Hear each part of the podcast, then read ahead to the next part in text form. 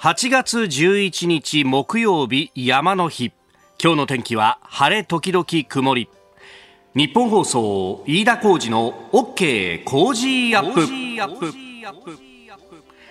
朝6時を過ぎました。おはようございます。日本放送アナウンサーの飯田浩二です。おはようございます。日本放送アナウンサーの新業一華です。日本放送飯田浩二の OK 工事アップ。この後8時まで生放送ですえー、連日ね、朝暑い暑いっていう風に言ってますけれども、もうこの35度とか36度とかっていうね、はい、えー、最高気温の日が続いております。えー、そして今日は山の日祝日で、もう今日から、あのあるいは昨日からお盆休みにね、えー、入ったという方も多いかもしれません。まあ、特にこの山の日が11日で、明日休みはね、えー、4連休にもなるし、というところで、まあ、いろいろね、メールやツイッターでも、おどっかに行くよという方も、うん、寄せてくださってます。安明さん、こちら、えー、川崎市多摩区の方ですね、えー、今日から夏季休暇1泊2日で秩父長瀞に旅行に行きます。秩父鉄道の SL 見られるかなと、えー、個人的には去年はこの時期に海外出張があって、うん、おおそうでしたか。帰国後2週間の自宅隔離あんまり夏休み感がなかったんで旅行できるのは嬉しいですと、えー、今日の放送移動の車の中で運転しながら聞きますといただきました。ねあのー、帰省のラッシュは、はい、昨日のもう夜から始まるというようなことが言われてまして、まあ今朝方こうね、えー、ホームページ見ますとまだこの時間はまあさほど渋滞伸びていないというところであります後ほどね、えー、交通情報で、ねえー、まあ大体30分に1回ぐらい交通情報がありますんで、まあ、その中で、えー、詳しくお伝えできるかなと思いますけれども、まあ、東名のね、横浜町田と青葉の間とか、えー、下り線一部ポロポロ渋滞が出始めてるかな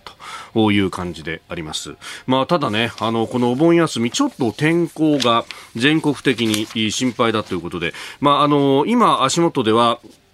青森、秋田などで、はい、えー、大雨、あるいは土砂災害の情報が出ております、えー、土砂災害の警戒情報、青森県の津軽市、むつ市、五所川原市など、それから秋田県の大館、えー、藤里町などで出ております。で、避難指示も、弘前、津軽、五所川原など、青森県多くの地域、えー、それから秋田、能代市、えー、新潟、村上市というところで、まあ、これ、いずれもね、あの、今週、先週あたりも大きなあ大雨が降ったところでもあって、地盤がね、緩んでいるというところでもありますんで、えー、ご注意いただければと思います。で、えー、さらにですね、まあ、にわかに台風が発生したというようなことになっていて、これが明日、明後日手ぐらいにかけて、え、ひょっとすると関東に接近するかもしれないというようなことも言われております。まあちょっとね、あの、その辺の、このお盆休みの気象の情報については、後ほど、えー、7時10分過ぎのね、おはようニュースネットワークのゾーンで、え、日本気象協会の方ともつないで、え、詳しく伺っていこうと思いますんで、えー、ぜひ今日もお聞きいただければと思います。まあ移動中のね、車や電車の中という方もいらっしゃるかもしれませんけれども、あのー、やっぱね、この、えー、8月の半ばまでというところは、まあえー、広島、長崎の、ね、原爆の日がありそして、えー、来週月曜日15日には、えー、戦没者慰霊式があると、えー、終戦の日を迎えるということもありますので、まあ、あの要人の方々もいろいろ移動しながらですね、えー、各地の式典に出ていくというところなんですけど、はい、いやあのー、一人ね意外な鉄道ファンを発見して。もしかして。あ知ってる？ラーム・エマニュエル駐日駐日大使。駐日大使じゃないですか？そうなんだよツイッターたまにこう見てるんですけど結構その新幹線での移動をこう楽しんでらっしゃるイメージが。そうなんだよね。ねで新幹線を使うか飛行機を使うかっていうのは大体こう4時間ぐらいに、まあ、一つの壁があると3時間から4時間ぐらいの所要時間で一つの壁があると言われていて、えーまあ、新幹線で3時間ぐらいで行けるんだったらパッと新幹線で行っちゃおうと。で、えー、それ以上になると、まあ、場合にもよるんだけれども飛行機を使った方がいいんじゃないかみたいなことになって、ちょうどそのね境っていうのが大阪よりももうちょっと先ぐらいだというふうに言われていて、はい、大阪までって大体新幹線乗りは2時間半で行くということがあるんですがこれがですね岡山ぐらいだと微妙になってきて広島まで行くと、まあ、新幹線のがな新幹線飛行機どっちかな、まあ、飛行機のがなというふうになるんですが、はい、エマニュエルさんはですね広島の原爆の日の行き帰りは新幹線に乗ってるんだよ。その写真投稿されてましたよね。で、さすがに長崎まで行くと、これは飛行機だろうということなんですが、エマニュエルさんの投稿はですね、長崎行き帰り飛行機ではなく、えー、羽田空港から、えー、電車に乗りました。電車に乗りましたって投稿されてますね。そうなんだよ。京浜急行だと思うんだけど、これ。初めてこれに乗って行ったけど快適だったね、みたいな。いや、で、大阪に出張した時もですね、あの、わざわざ大阪で、えー、大阪私鉄王国なので、はい、こう、私鉄に乗って、えー、それもですね、阪急電車に乗ったんだと。阪急電車に乗って、えー、この快適性は素晴らしい阪急ベリマッチっていうふうに、なんやねん、このおっさんっていうですね、書き込みをしていて、いや一回ですね、全く政治の話関係なく、鉄道談義をしてみたいなと思うけど。聞いてみたいです。まあ、ただ、当方、全く英語ができないというのがありますんで。いや、それはもう心で通じ合いますよ、きっと。まあ、あの、エマニュエルさん、シカゴの市長も務められたってことで、でね、あそこはね、公共交通機関がアメリカの中では例外的に発達している都市の一つで、地下鉄も非常にね、多く走っているということもあるんで、まあ、その辺も、あ縁があるのかなということを思ったんですが、まあ、あのー、交通、公共交通機関をね、使う機会が増えるお盆でありますけれども、え、えちょっとね、あの、移動には、え気を使いながらね、楽しんでいただければと思います。6時21分になるところ、ここが気になるのコーナーです。えー、スタジオ長官各紙が入ってまいりました。えー、昨日発足した第二次岸田改造内閣について、まあ、その顔ぶれ、そして評価というところがね、えー、各紙一面トップであります。朝日新聞、首相守りの内閣改造、骨格維持、再登板、派閥配慮。えー、読売新聞有事に対応政策断行岸田改造内閣発足経験者対応、えー、毎日新聞骨格維持確保政策断行第二次改造内閣発足、えー、産経新聞首相有事へ確保政策断行、えー、改造内閣再入閣5人。えー、そして、えー、日本経済新聞は首相防衛力強化が最重要。物価高エネルギー政策断行内閣と。えー、いうことで、まあ、昨日の、ね、会見の中でこの内閣はあ政策断行内閣なんだというふうに言っていた、まあ、そこの、ね、キーワードとして、え、引く新聞が多いというところですけれども一方で、え、朝日のように守りの内閣改造というのはね、えー、このタイミングも含めてというところ、んまあ、このあたりはね後ほど、え、今日のコメンテーター鈴木哲夫さんにじっくりと解説いただこうと思っております。えー、そして気になるに、えー、記事でありますけれども、まずですね、足元、ダウ平均株価上がっております。えー前日と比べて535ドル10セント高3万3309ドル51セントで取引を終えております、えー、ナスダック等々 S&P500 も上がっているということでこれあの要因となったのがえいよいよ発表された7月のアメリカの消費者物価指数であります、えー、市場予想と少し市場予想よりもですねあの低い数字が出てきたと、えー、前年同月比8.5%のプラス。そして、えーあのエネルギーとさらには、うん、食品を除く指数は、えー、前年同月比5.9%のプラス前の月と比べて横ばいという数字が出てきました。これが市場予想よりも低いと。でエネルギー価格がちょっと落ち着いてきたということがあって確かに WTI の原油の先物が1バレル91ドル57セントとちょっと上がってますけれどもあの先月あたりから100ドル割ってきて80ドル台にというようなことがあったので、まあ、これで、えー、消費者物価指数も落ち着いてきたということがあるようです。でこうなると、アメリカの利上げのペースが少し落ち着くんではないかという連想から、まあ、利上げが落ち着くんであれば、うん、株で運用していても利益が出るんじゃないかというところで株が買われたと。そして、えー、円相場が1ドル132円台につけたと。今足元132円、えー、90銭ぐらいで取引されておりますけれども、まあこれも、あのえ日米の金利差が少し縮小するとか、まあ、いろんな連想から円高に巻き戻ったというところがあるようであります。まあ、ただ、あのー、このね、えー、消費者物価指数が出るたびに、こうして、えー、株が触れると、えー、為替も触れるということが続いておりまして、まあ、これ1ヶ月に1回また、えー、触れ幅がね、大きくなるんじゃないかということも言われております。えー、ただ、あの、アメリカ雇用はまだまだ強いということが、まあ、あの、先週あたり雇用統計が発表されてましたけれども、まあ、そんな数字も出てきてますんで、まあ、雇用が安定している、賃金が上がるということは、えー、むしろあの、内需というか、えー、物を買う意欲というものは非常に強いままだということもありますんで、まあ、このあたりの綱引きというのがまだまだ続いていくんではないかというところであります。えー、それからですね、もう一つ気になるニュースなんですが、昨日ですね、あの、奈良弁護士会の会長が、えー、会見をしておりました。で、その中で、安倍元総理が奈良市で銃撃され、暗殺されたという事件をめぐる報道について、えー、声明を出しております。まあ、これ、あの、ホームページを見るとですね、この声明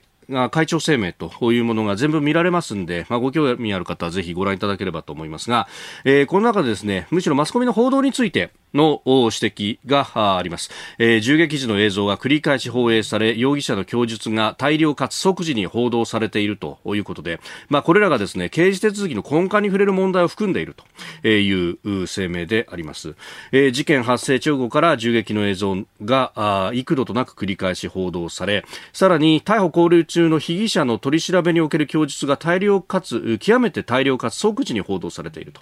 で、えー、さらに、えー、被疑者の供供述内容以外の捜査情報、えー、例えば犯行の準備状況等があたかも正しい情報であるとの前提で大量に報道されているという事実を3点指摘し、そして、えー、以上の報道機関の報道姿勢及びこれを許し意図的で行き過ぎたリークを行っているとも言える捜査当局の姿勢には刑事手続きの根幹に触れる問題を含んでいるいると言わざるを得ないと。まあ、これ、殺人事件であるということになるとですね、えー、裁判員裁判が行われると。で、えー、こうしたことが、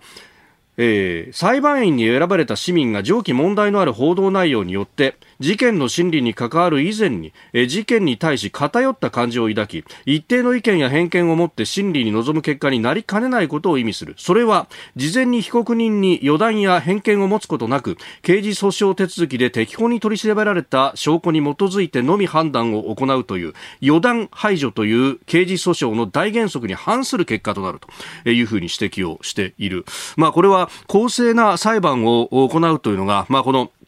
法治国家の大前提であるというところで、えー、だからこそ、あの、市民の意見もきちっと取り上げて、えー、審理をするという裁判員裁判を行うということが、えー、まあ、かつてはそのプロたちが、えー、プロたちによって検察と、そして裁判官によって、えー、量刑等々が出ていたことが、まあ、裁判員裁判という制度が取り上げられたということの、えー、一つね、あの、要因にもなってきたわけですけれども、まあ、それをきちっと行うということにおいて、えー、このメディアのですね、まあ、一方的な報道等々というのが、まあ、こうして影響を与えているんじゃないかという指摘。まあ、これは、あの、弁護士さんとして当然の指摘であるし、えー、えー、まあ、あの、事件から1ヶ月が経ったタイミングでの、うん、この、会長声明というものは、まあ、看過できないというこの1ヶ月間の流れというものを、まあ、司法の弁護士の両親として、え、出てきたんだろうというふうに思います。まあ、あのメディアの姿勢等々についてもですね、え、ここで、指摘がありましたので、まあ、ご紹介をいたしました。えー、まずですね、まあ、ご興味ある方はこれ全文を読んでいただくことをお勧めいたします。ここが気になるでした。6時34分になるところです。この時間からコメンテーターの方々ご登場。今朝はジャーナリスト鈴木哲夫さんです。おはようございます。はい、おはようございます。よろしくお願いします。はい、どうも。えー、まずは第二次岸田改造内閣発足のニュースについて、もう今週は哲夫さん、これ忙しかったんじゃないですか？いや、先週の金曜日ですよね、もうだから、うん、まあ、先週金曜日ってあの国会のあの3日目、たった3日しかやらない国会のさ国会の最終日だった。で、えー、この日まで、いや、でもね、永田町もそうだけど、うん、人事を10日にやるなんていう空気はもう、全くなかったと言っていいと思うんですよね。そうですよ、ね、なかったです。うん。で、あの、まあ、後にわかるけど、公明党なんか全く、連絡も全くなかったってことで、だから、あの、まあ、あそれをあえて狙っていたのかというと、はい、まあ、僕がちょっと取材してるといや本当に最初から10日って決めてたというよりは状況を見ながらこれは早めた方がいいという。まあ、判断があったんだろうと、でこれは自民自民党のベテランも言う、それから自民党の幹部職員も言う、はい、えー、官邸の、まあ、ある、まあ、官僚も言う、あのやっぱり、えー、もうちょっと9月に構えてたんだけど、はい、急遽と。で、まあ、その狙いはねみんなみんながやっぱりあの言うのはあのまあ、岸田さんなんかずっと考えてたみたいなことはあこう後からはやれてるけど、はい、やっぱりね支持率が下がってきた。それで、えー、コロナでしょ、はい。えー、それからまあなんといっても、まあ、旧統一教会の問題ですね。それから安倍さんの国葬も、まあ、今また二分している、はい、それからあの景気対策、まあ、物価高含めてですね。この辺の問題。それと安全保障だってあれだけウクライナでわっとこう、まあ、ある種、まあ、盛り上がるって変だけど日本でもで、まあ、今、台湾のことも盛んに言われてますが、えーえー、あれだけやっぱりこう安全保障って言って、防衛費だって言ってた割には、うん、そもそも国会も開かないし、はい、そういうことに対しての多い、何もやらないじゃないかっていう、これが支持支持率に表れましたよね。でね、このままほっとくとまずいと。はい、じゃあ、国会開いてやるかというと、国会開くとまた責められると。じゃあ、開かないでってなると、方法は何がありますかというと、このぱり内閣かつまり人事を一新することによって、はい。まあ、少なくともこう実際そうだけど先週の金曜から、まあ、昨日の、まあ、昨日今日っていうかな、うん、その改造。この間って統一教会問題とか、まあ、コロナ問題とか、うんまあ、やっぱりこうどうしてもメディアの報道もそうですね、まあ、2, 2番手、3番手になるでしょ。うつまりやっぱり人事でなんとなくこうムードを一色一変させるんだというのが狙いになったわけですよね。だだからそういう視点で見ると今度の顔ぶれもね、は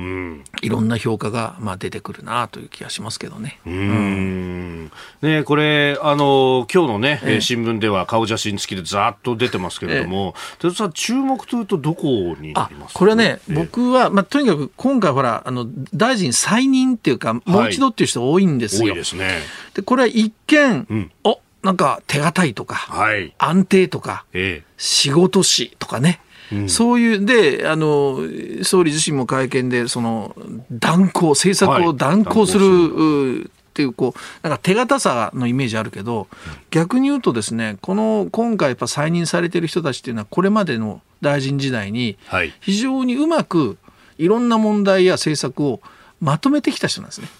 わかる？まとめる。それは官僚がやっぱりどうしても、まあ中心になっていろんなこと。で、その官僚もうまくやりながら、で、世論もうまくやりながら、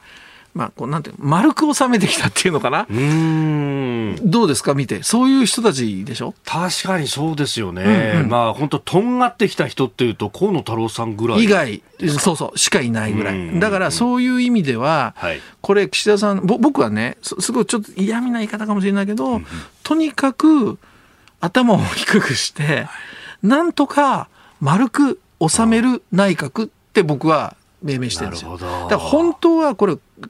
あの厚労省のあのそのコロナの問題でもね、えーはい、これぶっ壊さなきゃだめでしょ、システムを、もう今これじゃだめなんだから、2類、5類の議論もそうだし、経済だって全部そう、もうとにかく改革して変えていかなきゃいけないけど、そうじゃなくて、なんとなくこれを収める方向に持っていくのかなっていうね、あの時間が経つのを待ちながら、なんかそんな、ええ、あの僕はあの印象がありますよね。なるほど。えー、後ほどおはようニュースネットワークのゾーンでもまた詳しく掘り下げていきたいと思います、はい、えー、鈴木哲夫さん8時までお付き合いいただきます。今日もよろしくお願いします。ここでポッドキャスト YouTube でお聞きのあなたにお知らせです。ラジオ局日本放送飯田浩司の OK コージーアップ週末増刊号を毎週土曜日の午後に配信しています1週間のニュースの振り返りこれからのニュースの予定。今週の株式市場のまとめと来週の見通し。今注目の銘柄を深掘り解説してお送りしています。後半には Cozy up コメンテーターがゲストと対談するコーナー。今月はジャーナリストの有本香さんと麗澤大学客員教授の西岡力さんの登場です。北朝鮮による日本人拉致問題日韓関係などをテーマにお話を伺います。週末もぜひチェックしてください。えー、お送りしております日本放送飯田浩二の OK 工事アップあなたと一緒にニュースを考えてまいります。さあこの時間コメンテーターの方々と7時をまたいでニュースを掘り下げます。今朝はジャーナリスト鈴木哲夫さんです。引き続きよろしくお願いします、はい、お願いしますえー、ではまず株と為替の動き改めてお伝えしておきます10日のニューヨーク株式市場ダウ平均株価は前の日と比べ535ドル10セント高い3万3309ドル51セントで取引を終えましたハイテク銘柄中心ナスダック総合指数は360.88ポイント上がって1万2854.81でした。一方、円相場1ドル132円90銭付近で取引されております。えでは、この時間取り上げるニュースはこちらです。新型コロナワクチン5歳から17歳の接種推奨に変更日本小児科学会は昨日新型コロナウイルスのワクチンについて5歳から17歳の健康な小児への接種を推奨するとの見解を示しましたこれまではワクチンについて意義があるとしていましたがより積極的な表現に変更しております。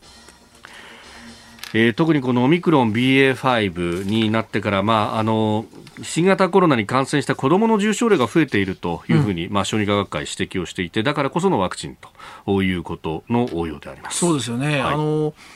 まあ、要するに今一つすごいもう大変なことになっている現場が家庭ですよね。はい、でここにまあ最初の感染者がお子さんのケース、ものすごく多い、はい、まあ親がっていうのもあるけどもどっちかというと親よりはお子さんがあって、はい、でそれを結局まさに飯田さんのケースでしょ。うちもまさに、はい、子供がまずかかって、うん、で僕、濃厚接触者だったんですけど、まあ、マスクして家で過ごすと言っても、子供の世話をしないわけにいかないんで、ん。まあ、そうするとやっぱりね、感染ということになりましたね。絶対なりますよね。だからで、最初はほら、濃厚接触で、はい、飯田さんも何日かこう、あリモートで出ました、ね、今日も子供があれなんで、なんてやって、3日、4日、5日して、はい、PCR したら当然、飯田さんにも感染して、で結局、まるまる10日どころかね。そうですね。だから、その濃厚接触の待機合わせると2週間。まるまる休んだというだからそういう意味で、そのやっぱり子供が一番最初の起点になってる、だからというのが、まあ、まさにこの方針、うん、まあ、方針、大きな変換ではないけども、はい、文言を変えて、少し子供さんも打ってくださいってことだけど、僕はやっぱりちょっと根本的に考えなきゃいけないのは、ワクチン行政なんですよね、うん、ワクチン政策と言ってもいいけども、はいうん。これがね、やっぱりあの岸田政権になってから、あの僕はもう迷走してると思いますね。で、えー、これこの番組で言わせてもらったけど去年の11月から12月にね、はい、あのー、皆さん覚えてるかな？要するに3回目前倒ししてほしいっていう自治体からの動きがあったけど、ええ。え、岸田さん一切それに反応しなくて1か月ぐらい反応しなかった。で12月の半ば過ぎぐらいになってようやくいや3回目前倒すなってね。これ、基本的にはやっぱり厚生労働省にあのまあ、言葉悪いけど丸投げじゃないけど投げて、ええ。えー、それでそこを主体に動かしてきたわけですよね。ところがその前の政権はやっぱり菅、はい、えー、河野ワクチン担当大臣、はい、で、まあ、わざわざワクチン担当をつけてまでね、ええー、やったで菅さん、一昨年の12月の僕、対談したんだけど、総理だった後ね、えーはい、もうその時からもうとにかくワクチンってこだわってた、まあ、うるもう口うるさい、ワクチン、ワクチン、ワクチン、ワクチン、で厚労省に対してもワクチン、ワクチン、はい、でなかなか動かない、よし、じゃあ河野をつけて、えー、で、ね、河野さんも、いや、もうこれ大変なことになっちゃったよじゃないけど、でも、ものすごくやっぱり政治主導でやりましたよね。1日100万人に打つんだって言って、実際それを達成しましたからね。達成した。で、だからそういう意味で、そのいいことも悪いことも、まあいろんな、うんうん、手法も使いながらだけど、まさに政治主導で、要するに役所のまあ動きを、まあ、もっとこう、尻叩いてやったわけですよね。うん、で、岸田さんになってそれがないですよ。で、うん、その決定的なものとして、まさに今、この秋には BA.5 用のワクチンをなんて言ってるけど、はい、でこれ1、2回目打った人はあそのまあど誰でも打ってますよって、うん、これは明らかに今若い人がすごく感染している。で若い人は2回しか打ってない、うん、えー、だからとにかく若い人をイメージしてあの情報っていうかあのメッセージ発信したと思うんだけど、はい、いやちょっと待ってくれと、うん、まあ、例えば僕はもう64で。えー、4回目の接種券が来ました。で、9月以降僕打てるんですね。4回目はね。はい。え、ちょ、ちょっと待って、じゃあ僕は4回目打っていいのか？それとも、実はその1か月後に来るね？ね。うん。うん、あの、BA.5 用の打った方がいいのか？はい。え、それどうなってるの？って、その辺がまだ詳しい説明がない。つまりすでに打っている人たちとの整合性とか、うん、えとにかく政府が言ってるのは秋にあります。1、2回打った人つまり若い人は打ってくださいねということなんでしょうけどじゃあワクチン政策全体として、はい。なるほど、だから10月なのね、だから BA.5 のを打つのね、2回目打ってのは若い人はそうね、じゃあ4回、例えば打つ僕らは、それは打たなくてもいいのねとかね、うんうんうん全体像をもっと政治が示して、役所じゃなくて、うんうん。それでやっぱりそういうふうにやるんだって言って、やっぱり厚労省をしっかり話を説得っていうかしてね、うん。そして出さなきゃダメでしょ。いやー下手をするとだから9月中はね接種控えみたいなものが起こっちゃうかもしれないですよ絶ね対起きますよ。ねで接種日が起きたら何が起きるか、また、ファイザーのワクチン捨てるなんてことになるわけですよ。この辺はね、やっぱり僕、ワクチン行政がやっぱりなってないと。うんこれ反省する今、きっかけにしなきゃダメですよ。うん、と思いますね。えー7時をまたいで、えーニュース解説続いてまいります、えー日本放送飯田浩司の OK 工事アップです8月11日木曜日山の日時刻は朝7時を過ぎました改めましておはようございます日本放送飯田浩司ですおはようございます。新業一華です。今朝のコメンテーターはジャーナリスト鈴木哲夫さんです引き続きよろしくお願いします、はい、お願いしますお。願いします。いやーワクチンの話、私3回打ったんですよ、すでに。で、3回打ったから、今回の感染は、まあ、穏やかな症状で済んだところがあるんだろうなと思うんですけど、あれ、じゃあ、この BA.5 用のワクチンって俺関係ねえのかと。うん、そうなんですよ。そその辺の説明ないでしょ？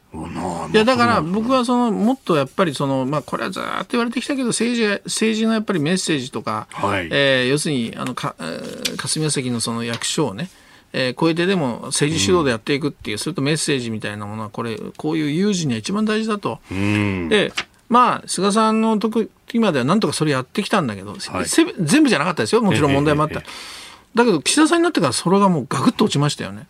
だ僕はその辺はやっぱりもうじ実は人災だとも言っていいと思うしだって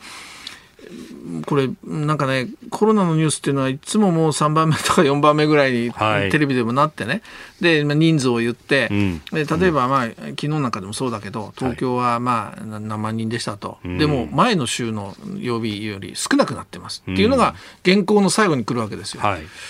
いや僕はそこにやっぱりあの今日もうまあ、えー90人とかね100人近い方が亡くなりましたっていう、そこを僕は原稿の最後にするべきだと思っていて、だからあの私はねその、まあ、ひ人によってはインフルエンザに比べればとかいう人もいるけどあのインフルエンザであろなんであろうが今要するに世の中が直面している課題で人が命を失ってるっていうのは、これはインフルエンザだからとかそういう比較論じゃないと思うんですよね。だからまあその辺も僕はしっかりしてそれともう一つ僕最近すごく思うのはあの、はい医療4団体が、ええあのーまあ簡単に言うとあの軽い症状の時は受診に来ないでくださいと。うんうんうん。ね、37度5分以上が4日間とかいろいろまあ話しながらはい。そういうもう逼迫してますから医ん療関係団体がそういう会見っていうか方向を出しましたよねでこれ本当逼迫してます、僕あの取材いあのある、えー国立大学の病院ちょっと3時間ぐらい取材させてもらったんだけどすごいですよ。もうとにかく救急車がもう3時間で11台ぐらい入ってで熱中症かと思ったらやっぱみんなコロナなんですね。ん。逼迫してますだから発熱外来、ん。もういろんなとこが逼迫してる、だから医療関係者はもうちょっと勘弁してくれっていうのは分かるけど日本ってはい。今更だけど国民皆保険っていうのが日本の仕組みでしょ、ん政府の仕組みでしょ？はい。でこれは要するに国民が誰もがフリーに病院にを選べて受診できますよっていうことなんですね。はい。でそれを医療現場がいや無理だってもう言ってきたわけですよ。うんうんうん。じゃあ政府は国の方針と違うわけだから、本当はおいおいちょっと待てと協力してくれないのかって怒ってもいいぐらいだけど、はい。それは怒ったらかわいそうですよもう大変な状況なんだから、うんじゃあ皆保険という原則があるんだからじゃあ政府は何をができるのかで選別するんであれば、はいそれなりの方法なり仕組みなりえーそれからお金が現場に必要ならお金を出すとか、うん。それを守るためにん何か議論して動かなきゃいけないのに一切それないでしょ。うん。確かに。だから。そうなんですよ日本のその政府がやってきた皆保険の仕組みどうなってんですか？でそこに対しての動きもメッセージも政府から、まあ、まともなものがないわけですよね。僕だからねやっぱりこれ何もやってないと思いますよ。うん、だからそういう意味でそのコロナに対してね、はいあとまあコロナ難民のも今日も時間ないからあれだけど。倒産件数だってものすごく実は増えてて、うん。去年は、あの無利子の要するに融資でなんとか、なんとか。なんとか言ったけど、今年になってその返済が始まって、うん。そんなに売り上げが伸びてないからって言って、これ、3、4、5月ぐらいはもう、はい。倒産がやっぱ去年より圧倒的に増えてきてうる、ん。後遺症の問題もある、ん。つまりコロナってまだ何も終わってないし、何もやってない。だこの辺はね、やっぱりもう岸田さんも相当これは僕ら厳しい目で見なきゃいけないし、責任だと思いますよ。うん。うん。今ね、雇用調整助成金だとかで、なんとかこう、ん生きながらえてる企業がどこで止まってしまうかわからないというところで、これ、そうなると雇用とかにも本当影響出てきますもんね。で出てきます。で、実際にもう、去年ぐらいクビになった、ね、あ雇用、まあ、会社も辞めろって言って辞めさせられてるんだったら、非正規の人とかは、この人たちがさらに物価高でね、そうですね。うん。でそういう人がだってほら、あの、ホームレスっていうかな、あの、はい。えー路上生活者の、路上生活で。うん。あの、にこう、食事を配るじゃないあはい。の後ろに並んでるんですよ。うんで彼らにとってはカップ麺が20円値上がりしたっていうのは、とんでもない負担なんですよ。もう死活問題。で、こういうところもまだやってないでしょ、政府はね。いやだから予備費をちょっと出すぐらいのもんで、やそういう話じゃないんですよねせっかく国会開いたのに3日で閉じちゃって、これ、ここで補正とかもやるべきだったはずですよね、本来はり。。うん、だからそういう意味ではあの反省してやるべきことは多いのでね、んそれが今度の新しい内閣に期待できるのっていう、うんそこを見なきゃ僕らダメですよね。おはようニュースネットワーク。東京有楽町日本放送キーステーションに全国のラジオ局21局を結んでお届けいたします。時刻は7時11分を過ぎました。おはようございます。日本放送アナウンサーの飯田浩二です。今朝のコメンテーターはジャーナリストの鈴木哲夫さん。取り上げるニュースは、まず気象に関するニュースであります。えー停滞する前線の影響で昨日も東北地方を中心に記録的な大雨となりました青森県では一時およそ7万6000世帯17万4000人が避難指示の対象となっておりました。また秋田県の三種町は昨日午後三種川が氾濫したとして最高の警戒レベル5に相当する避難情報緊急安全確保を発令しています。えーではここで日本気象協会の青山さんに昨日から今日にかけてえー気象の様子を聞いてみたいと思います青山さんおはようございますおはようございます。よろしくお願いしよろますしくお願いします。えー東北地方特に北部ですけれども、はい今どういった状況でしょうか？はい、えー前線の位置というのが、まあ、基本的に昨日からあまり変わっていないということで、同じようなところでやはり発達した雨雲が流れ込みやすいという状況が続いています。で、今日の未明は青森県を中心に発達した雨雲がかかって、1時間に30ミリ以上の激しい雨の降ったところがありました。この時間は青森県の能代市など土砂降りになっているところがあります。うん。あのーすでにね何度も大雨が降っている地域ですよね、ええ。この辺り、ここ最近は。相当地盤は緩んでますか？あそうですね。で、あの、48時間、まあ、丸2日で降った雨の量を見てみますと、はい。青森県の深浦深浦町では、平年8月に1ヶ月で降る雨の量の2倍の量がわるわずか2日で降っていますので、まあ、かなり地盤が緩んでいるということがわかると思います。で、現在、青森県と秋田県にはい。土砂災害警戒情報が発表されている地域があります。うーんこの先というのはどうなりそうですか？はい、えー明日以降も、まあ、東北付近に前線が停滞しやすいということで、ええこの記録的な大雨の範囲が広がる可能性まだあります。で、今夜になりますと、この前線上に低気圧が発生して、明日にかけて北日本を通過する予想です。で、今少し雨が弱まっているようなところでも、明日にかけては東北では1時間に80ミリ以上の猛烈な雨の降る恐れがあって、また北海道でも激しい雨、特にあの東北の南西部とか東部で発達した雨雲がかかる恐れがあります。また15日ぐらいからまた前線の活動が再び活発になりますので、1週間程度はやはり大雨に警戒が必要です。そうするとこのお盆の時期っていうのがまさに被ってくるわけですね。そうですね。で、お盆ということで帰省を予定されてたり、あの旅行を計画している方もいらっしゃると思うんですが、はいやはり土地勘がないというところは、どういうところが危ないかですとか、うん近くにどんな川があって、今どのくらいの水位になっていてっていうところが分かりづらいということがあると思いますので、はい。気象庁のホームページのキキクルーなので、あのとにかく最新の情報を確認することが大切かと思います。うん。それからあのこれから台風になるんじゃないかなっていう熱帯低気圧が、これ、日本列島に接近しているようですけれども、この様子というのはいかがですか？はい、えっと、まだあの台風にはなっていない状況なんですが、ええ。今後24時間以内に台風になって、明日の未明には東海道沖、うん。そして進路をだんだん東寄りに変えて、あさって13日には関東にかなり接近する恐れがあります。うん。で雨の状況としては、はい。あの関東でいうと13日に、えー特に沿岸の地域ですね、発達した雨雲かかる可能性があります。また海ではそれよりも前に風が強まったりうねりを伴った波が入ってきますので、はい海のレジャーはちょっと危険ですね。なるほど。そうすると、まあ、海水浴ね、今まさにシーズンですけれども、はいちょっと様子は見た方がいいかもしれないですね。そうですね。まだあの天気は穏やかでも、まあええ暑いということでやっぱり海のレジャー考えている方多いと思うんですが、うんまああのより危険だと思って警戒することが必要ですね。なるほど、わかりました。青山さん、どうもありがとうございました。はありがとうございました。えー日本気象協会青山さんにこれからの天気の様子う伝えてもらいました、えーでは取り上げるニュースこちらです岸田総理第二次改造内閣は政策断行内閣と明言えー今回の内閣改造では、えー骨格を維持しながら、えー有事に対応する、政策断行内閣として、山積する、課題に対し、経験と実力を兼ね備えた閣僚を起用することといたしました。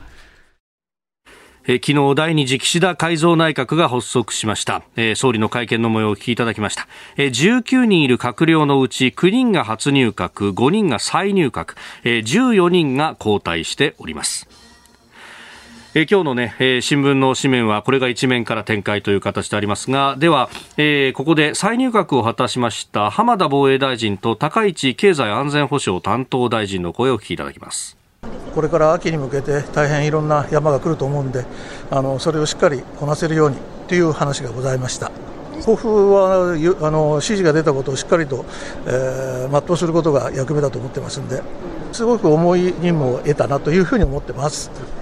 えー科学技術政策中、えー知的財産戦略について、えーしっかりやるようにという総理からのご指示がございました、まあ、特に経済安全保障、今から、あのー法律に魂を入れていく非常に重要な時期ですので精一杯働かせていただきます。えー、ということで、まあ、この内閣について、まあ、様々あー言われております。まあ、総理は政策断行内閣だというふうに言っておりますが、まあ、一方でこの、えー旧統一教会の問題が、まあ、直前横たわっていて、まあ、ここについて、いやもう早くもね、関係があったじゃないか、みたいな新しい閣僚についても出てきたり。いやーまあ今頃出てくるんですかね、だって今調べたら分かりましたって話じゃありませんよね、だからまあ少なくともこのあ旧統一教会との問題については、まあ、自民党としては本当はね、やっぱり与党ですから。えー与党のプライド矜持という意味からはね、はい。党としてしっかり調査するっていうのは必要なんだけど、もうそれはやらないで、ん。とにかく濃淡あるし、これは各個人でと。おで、えーまあ言葉悪いんだけど、やっぱ時間が経てばある程度収まってくるだろうから、そこまでなんとか、で、一回顔出したとか、そういう人はまあ、軽い感じで、えー様子見ながらみたいなね、うん。そういうのはもう見え見えですよね。だからこれでいいのかという話がまず一つ、はい。それから今度のやっぱりあの改造っていうのはやっぱりその人えー飯田さんさっき人数がねどれぐらいっていう、あの説明されましたけど実はもう本来から変わるべき人っていたわけですよね。うん。まあ、例えば岸さんもすごく体調のことなんかも言われていた、それからあすでにあの引退をして民間人になったままの人もいた、ええ。これも当然変える。なんてことになると実はもう何人かはん変わって当然だったので、うんそれを変えた変えたというのを、まあ、人数に入れるのもおかしな話だし、それからベテランがすごくあの経験者が多い。はい。でこれは一見なんか安定してて、えーこう断行するなんていうね、んそのイメージはあるけど、はい。あの実は今やらなきゃいけないのはそのワクチンあのコロナにしても、ええー経済対策にしてもとにかく今までのやり方を変える改革に近いことをやっぱやってもらわなきゃ困るわけね安全保障もそうですよね。うんうんうんでもそうじゃなくて割となんか経験豊富でううまく収めるような人がこう並んでるなというね、あうん、だから改革じゃなくて、あ。はい。丸く収めるだからなんか、平時だったらね、うんうんそれで、まあ、安定するってことかもしれませんが。でも有事はダメだし、で、岸田さん自ら有事だって言ってんですよ。そうですね、確かにね、うんだからその僕はギャップを感じる。で、その中で、まあ、いろんな評価あるんでしょうけど、僕はまあ、これからの課題としては、まず一つはやっぱおっしゃったような統一教会との関係ですね。これはまあ週刊誌なんかも今相当実はいろんなものを取材してて、はい。閣僚の中でもこれがどんどん出てくる可能性がある。そうなった時に、じゃあ岸田さんどういうこれ対応するんですか？出てきたらみんなそれ、あの、じゃあ今度は解任するんですか？この辺の問題が一つある。それともう一つ僕は、ある意味では期待の波乱要素という意味では、はい。河野太郎さんなんですね。まあ唯一そのだからあー丸く収めるうような人を並べた中で唯一河野太郎氏はあの言葉あるけどここ壊す壊し合うじゃないけど、そうですよね、うん。昨日も各閣僚、深夜に及ぶ会見やってましたけど、河野さんは、いや、俺はやらないんだって言って、いやそうなんですよ。そのスタイルもそうだし、それからワクチンで何つってももうガンガンあ切り込んでいったでしょ。はい、で彼今度デジタルでしょ。そうですね。これよく彼は言ってるのはデジタルっていうのはただその手法や方法を変えるだけじゃないんですと。それによってその政策が変わってくるんだと政策の大改革。例えば彼がよく言ってるのは子どもの健康診断のデータを見る。あれ体重が減ってきてる。あれって言ったらそのデジタルデータですぐ親の収入が見れる、だから親の収入が減ってる。あこれは食べさせてもらってないんじゃないか。え家庭で何か起きてるんじゃないか。そこですっと調査に入るみたいな。と今までの厚労省とか文科省の政策をぶち壊すわけですよ。うんうんうん。だからこういうこれがデジタルだって彼言ってるのでそんなことをやり出すとですね主張し出すとですね、ええ多分どっちかというと霞が関とあのしっかりあの組んでやっていこうっていう岸田さんとは相反しますよね。そうですね。だからね、この辺は、あの、まあ、いい意味で言っちゃいけないけど、はい。あはの波乱要素っていうのかな。うんうんまあどっちにしてもとにかくこの内閣が本当にやっぱり今変えなきゃいけない政策が山ほどあるのにそこを本当に取り組めるのかっていうそこはねやっぱ僕ら厳しく見ていかなきゃいけないと僕は思いますね。まあ、その霞が関とうまくやっていくといえばね、聞こえはいいけど、結局、各省庁が各省庁の言い分のままにやるという、バラバラだと、これ、ダメだよねって30年前から言われたことですもんね。そうだからまた政治主導に、えーね、してほしいんだけどまた昔に戻っちゃうのっていうねそんな気もしますね。以上、おはようニュースネットワークでした。続いて、教えてニュースキーワードです。日本維新の会の代表選挙。日本維新の会は松井一郎代表の辞任が承認され、今月党として初めての代表選挙が行われます。告示は今月14日、あ今度の日曜日ですね。えーそして投開票日は27日の日程で、えー現在までに、えー馬場信之共同代表と足立康衆議院議員、えー梅村瑞穂参議院議員が立候補を表明しています。また富山維新の会代表の豊吉田豊文衆院議員も立候補の意向を示していると、えーそれから名前が取り沙汰されていた東徹参議院議員は立候補断念すると5日に発表しておりました。あのーやっぱりこう変えなきゃいけないじゃないかっていう思いを持っている人たちが、えーここの維新にね流れてきているっていうのが、あの参議院選挙だったりとかその前の衆議院選挙などで、えー言われておりましたけれども、その意味ではこれ代表選挙ってのは大事になりますね。そうなんですよね。だから要するに、まあ、あの、全国政、まあ、もちろん今全国政党なんだけど、ええなかなかやっぱりその、この前の参議院結果見てもそうだけど、選挙区では4人しか通ってないんですよね。うん、ねそれも近畿圏が多いですよね。そうそうそう。だからそういう意味では、要するに全国の地域に根を張れてるかというと、実は全国的な、んそこの組織っていうのは弱いとまだ。だから全国にやっぱり広い支持を広げ、政党として強くし、に全国政党として強くしていくためには、やっぱり地方組織をしっかりさせなきゃっていうことで、今やっぱり維新の最大の目標は、はい最大のですよ、と言ってもいい、これは来年の統一地方選挙なんですよ。あでここで地方議員を600人とか、もっと増やすとか、あ、はい。でこれによって要するに地方議員が地方議会にできればん当然だけど地方の組織っていうのは組織化されていきますよね。そうですね。でこれをベースにして次の総選挙で勝つんだとこれが維新の実はもう最大のシナリオなんですね。うん。ということはこの前の参議院選挙はそのもうこれは実際に幹部たち何人が口にしたんだけどええ。通過点だと。だからあそこですごい増やしたとか倍になったっていうことに実はあんまり一喜一憂してなくてもう先を見てるわけですよね。僕はちょっと聞いたところでははい。参議院選挙の最中に、ええ来年の統一地方選挙の地方議員の面談やってたんですから。あ、そうなんですか？最中にですよ。最中に？それぐらいややっぱりそういうシナリオでかけてる。そうするとね、今度の代表の一番大きな仕事って何かっていうと、はい。来年の統一地方選挙に勝つってことなんですうよ。で。それでいくと、やっぱり選挙含めて経験があって、はい非常にまあ政局的にも強いとか、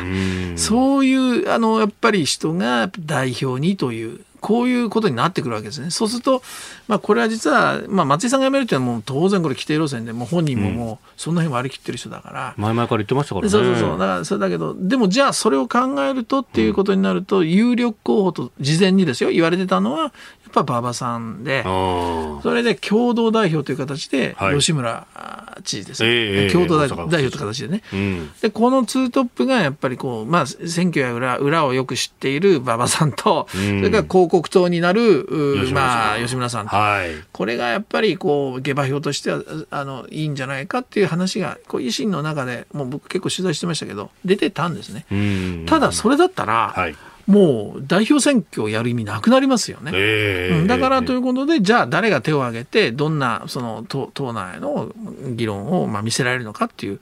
そこでこう名前が出てききてる。ただ、これやっぱりこう維新の幹部たちも自ら言ってるように、はい。維新の一つの課題っていうのは全国政党にするっていうことが一つと、もう一つはね、世代交代なんですよ。これがね、やっぱなかなか、あーうまくこう国政においては少なくとも言ってるのかなと。で最近になって例えば幹事長がその藤田さんとかね、はい。えーまあ、東京だけどその総務会長とかあーうん。柳瀬さんとか。から音はい。喜多さんがあの政調会長とかね、うん。まああ若い世代いるんだなっていうのがようやく見え始めてるまだ段階だから彼らが中心にっていうまでもうちょっと時間かかる。だからちょうどその世代交代の間ぐらいのところで今度の代表選があるのであれこの人知らないよねとかね、はい。そういう人が例えば一般にですよ、んうんうん。うんそういうのが出てきたり。だからそういうある種過渡期とそえ。えれから最大の目標を来年の春にす据えてるそのまあ代表、それを背負ってる代表選。だから松井さんは本来ね、はい。自分が出ないならもうあの人はいやみんなで頑張ってほしいぐらい普通言う人だけど、ん。わざわざ僕は馬場さんがって言ってるのは。僕はそれ言っちゃだダメじゃないですかなんて言ってこう冗談で解説してんだけど、でもそういう背景がやっぱあるってことでしょうね。なるほどそう見ていいと思いますよ。うんうーんやっぱち統一地方選で、もう選挙に精通している人で、きちっとここは組織を締めていかなきゃならないっていうのそうがあそうそうそう、るわけなんですね。もうあの裏も表も知り尽くしてるみたいな、そういうのが必要じゃないですかうん、選挙を勝つってね。だから、はいその辺の役回りでっていうことで、んまあ、馬場さんの流れを作ろうと松井さんしてんのかな。まあ、こういう背景が維新にはあるってことですね。えー日本維新の会代表選挙今日のキーワードでした。お送りしております OK 工事アップ。お相手、私、日本放送アナウンサー、飯田浩二と、新業一華がお送りしています。今朝のコメンテーターはジャーナリスト、鈴木哲夫さんです。引き続きよろしくお願いしはい、ます。お願いします。続いて、ここだけニューススクープアップです。この時間、最後のニュースを、スクープアップ鈴木哲夫さんに聞く、東京オリンピック・パラリンピックが残したレガシーと疑惑。開催から今月8日で1年となった東京オリンピック・パラリンピック。えすでに大会組織委員会は解散となりましたが、組織委員会の元理事の受託収賄容疑や巨額の公費の使用など、当初掲げた大会後に残るレガシーよりも疑惑ばかりが残る結果となっております。で、2030年には札幌冬季オリンピック、冬のオリンピックの招致を控える中、今後のオリンピックのあり方について深めてまいります。まあ、ここのところ、このね、元理事の人の受託収賄っていう話が、そうですね。ねえ、疑惑が出てますよね。まあ、ええ。要するに、その、まあ、スポンサーの一つから、はい。あの、まあ、お金が、これは、あの、その目的にお金もらったわけじゃないんですけども。一応コンサル契約が間に入っていて、そうそうそう、ね、個人の別のちゃんあの契約でのお金のやり取りがあって。でええ。それが結果的には、その最後の口利きにつながったんじゃないかとこういう、まあ、理屈で今捜査東京地検特捜がやってるわけですよね。だからまあ、まあ、まだ疑惑のもちろんあの、はいという表現なんだけどもこれね僕もうこの事件が表面化してあの私の第一印象はね、あ怒るべくして起きたなと。怒るべくしておきうんた。えーまさかそんなことがじゃないんです。あこれはもう当然起きるわねっていう。それ何かというと、はい。結局そのえー今回のその、まあ、えー取り調べを受けている元理事とかね、はい。そういう人たちの個人の問題じゃなくて、うん。もう組織委員会っていう組織の立て付けっていうか組織委員会そのものにやっぱり僕は問題があると思ってたんですね。でそれなんでそう思ったかというと僕自身がはい。そのまあオリンピックに関係するちょっとあの音楽の、あまあ、まあ事業っていうかいなんですけどもそれをまあ私友人なんか多いもんだからはい。あのこういうことをオリンピックでできないかちょっとそのどど相談したいと。うん。どこを窓口にすればいいかって、まあ、相談を受けたわけですよね。それで僕、まあ、オリンピック2004年から取材してますし、はい。都庁の、まあ、関係者なんかもよく知ってたし、ええええ。組織委員会も、まあ、結構理事の方知ってる人多いんだけどだからあじゃあ聞いてみるよって言ってそれでそういうなんか事業を提案したいどこが窓口なのって言って聞いて、まあここですって言われて、まあ、紹介したわけですよ。で半年ぐらいしてその、はい。えー友人からまあ連絡があって全然前に進まないと。うん。でいろいろ聞いたらば、はい。まあとにかく基本的に出向の人たちが多いと組織委員会は。ああそうですうん、よね、だから現体があるわけですよね。みんな、ね、背負ってきてるわけ。それぞれ企業だったりとかそうそうそうそう。だったりとか。そうそうそう。だから事業に、例えば代理店なんかでもそうかもしれないけど、ええ。出身の人もそうかもしれないけど、みんなやっぱそれぞれを背負ってるから、はい。その、なんていうのかな、まあそこがどうしてもやっぱ話聞きながら、引っかかるわけですね。例えばじ自分の、まあ、現体に関係するところがやってるような、例えば事業、同じ話を持ち込まれても、うんちょっとこう、ね、あの、ためらったりじゃないけど、そんなことがあったり、それから、これやっぱり出向者が多いってことはみんなそれぞれを背負ってるから、はい。あの、決める、物事を決めるときに、やっぱこう、今一つこう、じゃあ責任を持ってっていうよりは、よしやろうにならない、うん、こう、逆に気を使ったりとかね。まあ自分はいいと思うけど、あの、もう一つ上の局長はどうかなとかね。そういうので結構なかなかぐずぐず決まらないと。ほんで、最終的には結局、まあ理事会みたいなとこ上に上がっていくんだけども、またこの理事会がもう出向者ばっかりでしょ。つまり、ねプロパーがいないんです。組織委員会っていう会社があるわけじゃないから、うんみんな出向だから、それがまたみんなす背負ってきてるわけですよ。自分の原体をうね。んその、本籍地を背負ってきてるわけ。はいそう、まあ、なかなか決まらないと。まあ、いわゆる寄り合い状態ってやつそうですかそうそう。だから、ある現場のその責任者が、その僕の友人に、理事でどなたか知ってる人いませんかと。あの、音楽関係のね。だその方にも頼まれた方がいいですよっていうアドバイスを受けてるわけです。これは良かれと思ってだろうけど、俯瞰してみると、はい結局それで決まるんかいって話ですよね。まあ、そそうですね、その企画の良し悪しのコンペみたいなもんじゃなくて、コンペやってきちんとみんなで審査して、こううんピラミッドみたいにして再決定っていうのが普通のはいやり方だけど、えそうじゃないわけです。それでさらに言うとそこで理事会でさらに揉めると最後はやっぱり当時の会長だった森さんですよ。圧倒的な力を持ってたからえなるほど。森さんにじゃあちょっと最後判断を仰ぎましょうかとか話になる。だからね、まあ、何が言いたかった結局出向者が多くていろんなものを背負ってきてるからやっぱりでそういう人たちが理事にもたくさんいればあじゃああの理事に頼もうと、普通にコンペに出してじゃなくてもうあの理事に頼もうみたいな空気はあるわけです。だからそこにじゃあお金の流れみたいなものが例えばつあの関係してくるようなねうん。ことってあ十分あるなでなるほど。ちなみに私がその窓口を紹介してやったそのあの事業は、んこれ結局通りませんでしたかああ、そうですか。ら、うん、だ一体どう議論されたのかも分かんない。うーん。とにかく返事がなくって。そういうこと。だから僕、だから僕はそういう意味ではこの組織委員会はこういうことあるなというのを僕はもうこの事件というか疑惑をねが出てきた時に僕の実感なんですね。ででで何が言いたいかというとはい。今まさに、えー飯田さんおっしゃったように2030年の札幌の冬季オリンピックですよね。うん。ここに向けて、やっぱ組織委員会っていうものの、まあ、立て付けなりやり方を変えないと一応みなし公務員ですからね。ああ、そうですよで、ね。僕らの税金のところもこの人たち触るわけで。うん。だってそもそもほら、あの、組織委員会って、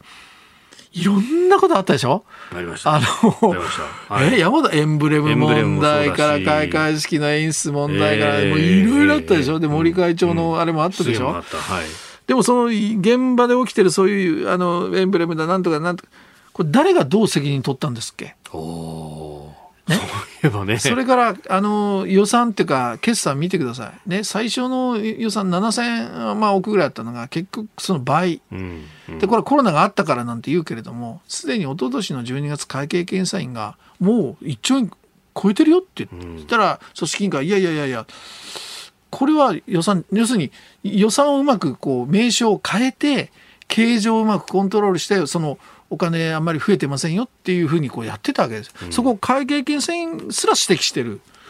で結果的にこれ予算の倍になっちゃった、うん。民間企業なら許されますか？経営者全員クビでしょ。だけどいやレガシー残りましたって言って普通に解散して誰も責任取ってないですよ。うん。だからこういう組織委員会のはい。立て付けだったらこれまた札幌でも同じこと繰り返すんじゃないですか？だから僕はねこれここはその単なるその受受託収賄という一個の事件じゃなくてええ組織委員会のあり方っていうかうん。人選からはい。組織をどういうふうにやるかっていうそこの議論までも僕は絶対やんなきゃダメだと思います。同じことまた繰り返します。うん。だからそれはじゃあ誰の役目かってなるとまさに主催した、まあ、例えば東京都とかはい。それから、えー政府ですよね、このあたり、まあ、えー JOC がっていうのはなかなか無理かもしれないけども、バイそういう政治行政のところで、そういうものは一回議論するべきだと僕は思いますね。うーん。まあ確かにこの東京オリンピック・パラリンピックその招致の段階からね、こういろんな、まあ、お金の流れだとかも含めてあってだ今回この取り沙汰されている元理事の方、まあ、もう名前出てますけれども、高橋治之氏という方、あのまあ、今回は青木との関係でというところでしたけれども、そういえばなんか世界陸連の、ね、会長にお金渡すだなんだみたいな話でも取り沙汰されたこともあったし、えじゃあそのお金ってどうやって用意したんだろうとかってことを考えると、なんかこの話っていうのもなんかいろいろつながっていくんだな 僕はだから構造的な、ええ。要するにこれは問題だと思うんですね。だからその構造の中心にいるのは組織委員会ですから、この組織委員会の組織そのものは果たしてどうなんだっていうね、これはもうあからさまにこれ議論しないと、僕はまた札幌でも繰り返す、あと思いますね。確かにね、この招致の仕方っていうのは、それこそ長野の陶器の時だって取り沙汰されたしっていうね。でも終わってしまえば、ああ、はいよかったと、感動を与えてくれてありがとうって、これ全部終わっちゃうんですねだってもう組織委員会ないんだから、今う。ん、確かにね。責任取らないまま、僕に言わせると。うーん。民間企業はそうはいきませんよ。うーん。全員経営者対人じゃないですか例えば。倍ですよ、だって、予算の。えー東京オリンピック・パラリンピック、そしてその先、ね、えー次の、じゃあ札幌どうするというお話までいただきました。このコーナー含めて、ポッドキャスト、YouTube、 radiko、タイムフリーでも配信していきます。番組ホームページご覧ください。あなたと一緒に作る朝のニュース番組飯田浩司の OK コージーアップ日本放送の放送エリア外でお聞きのあなたそして海外でお聞きのあなた。今朝もポッドキャスト YouTube でご愛聴いただきましてありがとうございました。飯田浩司の OK! Cozy up!。東京有楽町ニッポン放送で月曜日から金曜日朝6時から8時まで生放送でお送りしています。